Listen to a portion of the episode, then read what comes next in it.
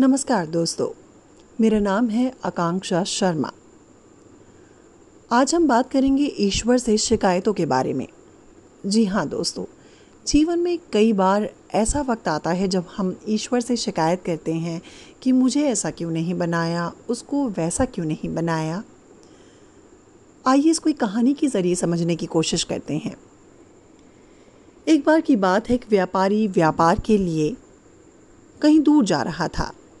तभी उसको एहसास हुआ कि मेरा सफ़र बहुत लंबा है। सफ़र में दूर दूर तक पानी नहीं है, गर्मी बहुत है। तो उसको लगा कि क्यों ना इस जामुन के पेड़ के नीचे थोड़ा आराम कर लिया जाए। वो जामुन के पेड़ के नीचे जाकर लेट गया। तभी उसकी नज़र जामुन के पेड़ के बगल में पड़ी, एक तरबूज की बेल पर पड़ी। उसने देखा कि तीन चार तरबूज अच्छे खासे आकार में काफ़ी बड़े थे और पके हुए थे और ज़मीन पर पड़े थे। वो मन ही मन सोचने लगा कि हे ईश्वर, तुम भी गज़ब हो।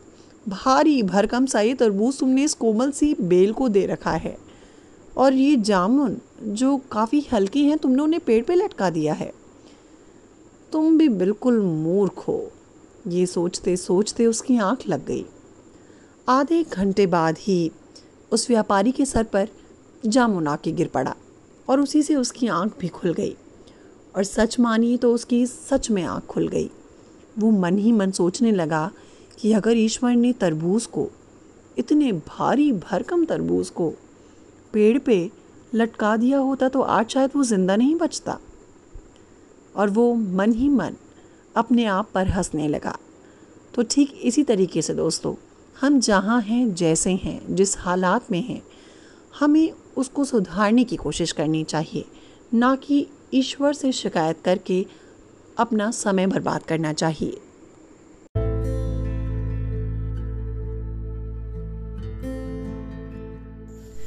नमस्कार।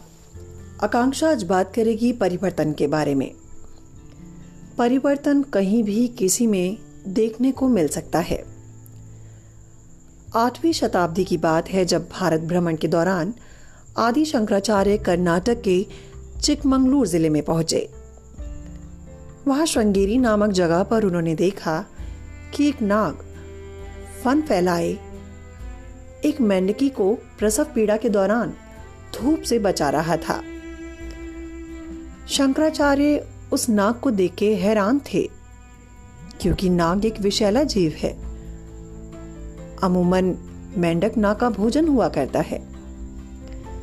वो उस जगह की सकारात्मकता को देखकर काफ़ी हैरान और प्रभावित हुए।